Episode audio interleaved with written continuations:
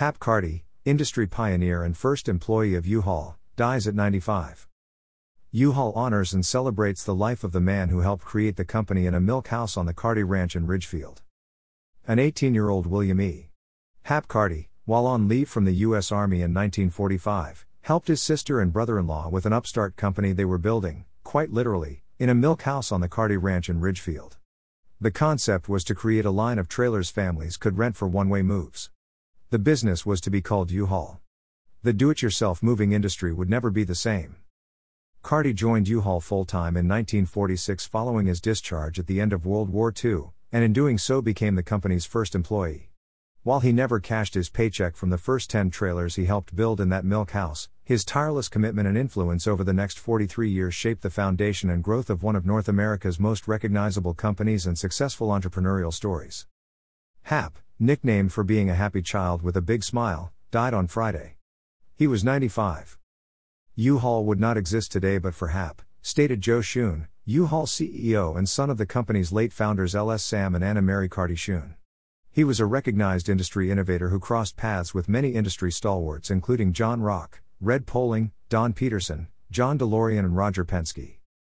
Hap and John Rock designed the only medium-duty air ride truck that GMC ever built. He worked with Navistar and Dana to produce a medium duty truck with a 24 inch frame rail height. That truck revolutionized do it yourself moving. During his illustrious career, Carty served as president and chairman of the board for U-Haul International Incorporated in 1971. As president of U-Haul, he brought the company's network of independent U-Haul dealerships to 15,000, a record that stood for more than 30 years. One of the reasons I've had good luck in management is that I always hire good people, Carty told America World now U-Haul News, in 1981. I get them strong in the areas I'm weak in, and we work together. I've lived this way for years and looked like a genius many times, because I had the buoyancy of good people. Carty was born on March 2, 1927. He and his wife, Tony, have six children Gail, Tim, Martin, Kevin, Katie, and Patrick, along with several grandchildren and great grandchildren. The Carty family is synonymous with the rural Washington town 24 miles north of Portland, Oregon, where a sign greets visitors Welcome to Ridgefield, birthplace of U Haul.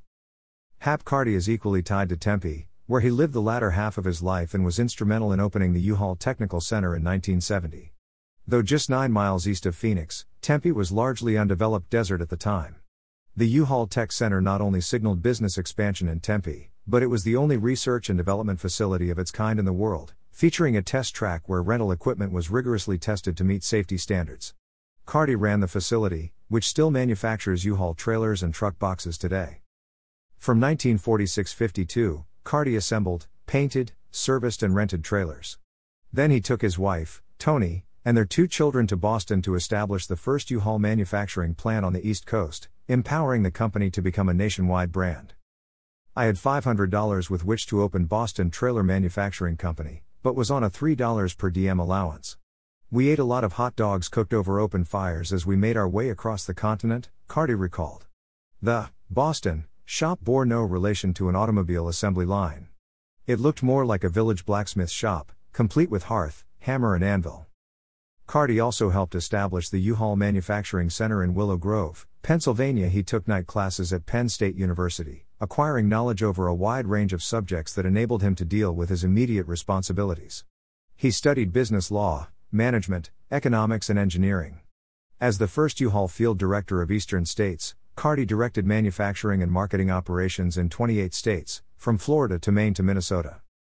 In the 1960s, Carty was named U-Haul marketing director.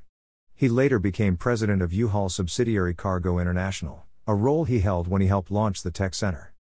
Carty retired on January 1, 1988, and remained on the board of directors for Amerco, parent company of U-Haul, through 2006.